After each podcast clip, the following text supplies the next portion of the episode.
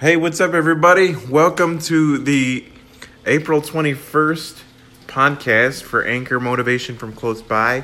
This is Peter, your host. I'm going to talk to you about some games yesterday. I'm going to talk to you about the Brewers beating the Pittsburgh Pirates and taking the sweep from them. I'm going to talk to you about the Celtics beating the Nets for the second straight game. And I'm going to talk to you about the Toronto Raptors the Philadelphia 76ers beating the Toronto Raptors for the third straight game.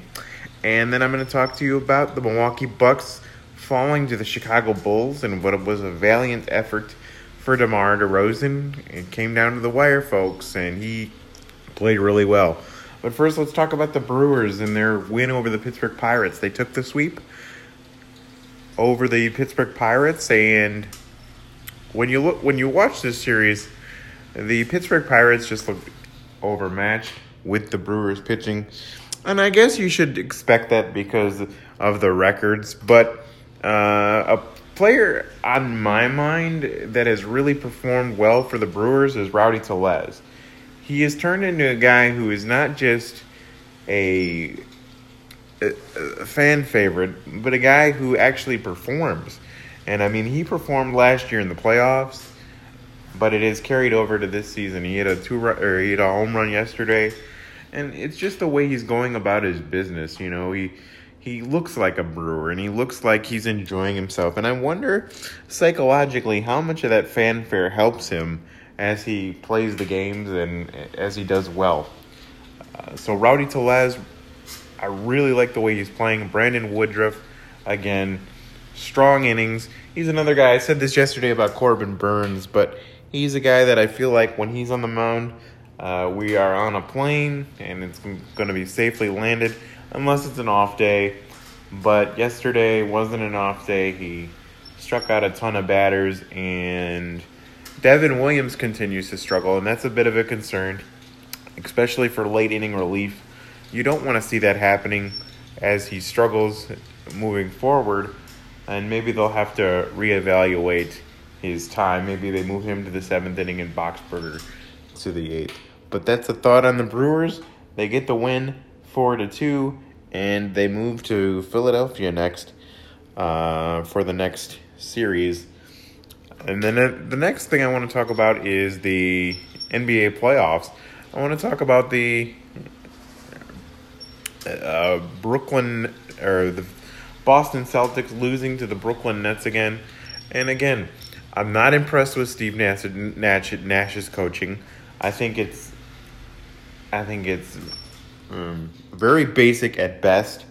There's a lot of iso ball, and when you play a team like the Celtics, who clearly know what they're doing on the court, and I say everybody knows what they're doing. All right, I say know what they're doing. But clearly has a basketball structure, clearly has a basketball IQ. It's obvious that the Nets don't, and when they play, it's all reliant on Irving and Durant. Well, last night happened, and while Bruce Brown started off hot, he scored the first 9 points of the game. You become reliant on KD and Kevin Durant, or KD and Kyrie Irving again, and they made one basket in the second half, and that's what happens. You lose the game. They have to play pretty much perfect, and that's the way the Nets are set up. Now, I still think they'll have, their good games. When they go back to Brooklyn, I wouldn't be shocked if they take both of those games. But that's with the fanfare there, and the help from their the Nets staff, the home cooking, if you will. But the Celtics take a 2-0 series lead, and to be honest with you, I'm an open book about this. Now I know the Celtics are going to win the series. It could happen either way. They could, the Nets could win 2 at home, but as soon as they come back to the TD Garden, Boston's just better, and they're more physical, and they take no prisoners, which is cool to see. But that's my thought on that series. The next one I want to talk about is Philadelphia and Toronto. I don't have much takeaways from this game. I'm not going to lie. I've said this game was going to be a sweep.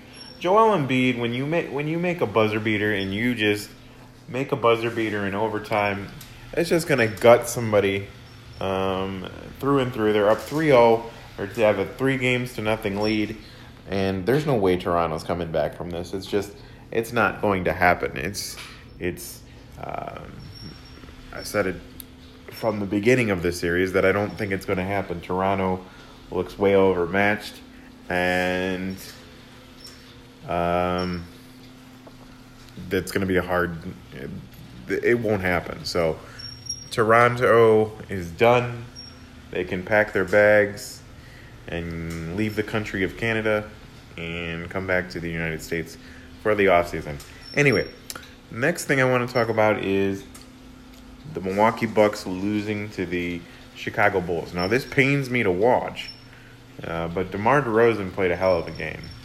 The way I look at it is he had a career playoff high, 40-plus points, and they still almost lost the game. That's my Bucks take on this. Bucks, Drew Holiday turned the ball over too many times. Middleton didn't play out of his mind in the first half. Now, Middleton's hurt. I don't know how severe the injury is. Obviously, hopeful that it's not too severe. But when you look at how he was moving back to the locker room, I don't think it is. He might even sit out game 3, which may cause the other players to have to step up. I still think they can win the series. They have shown a propensity this year to bounce back. And anytime a team has beaten, I think the Bucks beat the Bulls, it was 5 in a row this season. Anytime, the Bucks are probably going to bounce back. I'm hopeful. It does kind of make me nervous that series is tied 1-1, so you never know. But I thought the Bulls played with much more heart and effort, and that's the second game in a row. I thought the Bucks came out and sort of like, yeah, and I fear this for this championship team, but it's sort of like we won the championship and we've done what we need to do. Hope they're not bored. I really do. I hope they're not bored. I hope they come out with fervor next game. And I see that fervor from Giannis, the strength from Giannis to come in and absolutely destroy this team. But the rest of the team, I don't know. It just seems like they're too reliant on Giannis. Bobby Portis went out with an eye injury. I don't know how they didn't call the foul when Bobby Portis drew blood. And there was an old saying, no blood, no foul. Well, there was blood and no foul. So I don't know how there was not a foul call in that situation. But anyway, that's my take on NBA playoffs day 5, I believe, and as we go forward. So some interesting series coming up. The Bucks play the Bulls again on Saturday.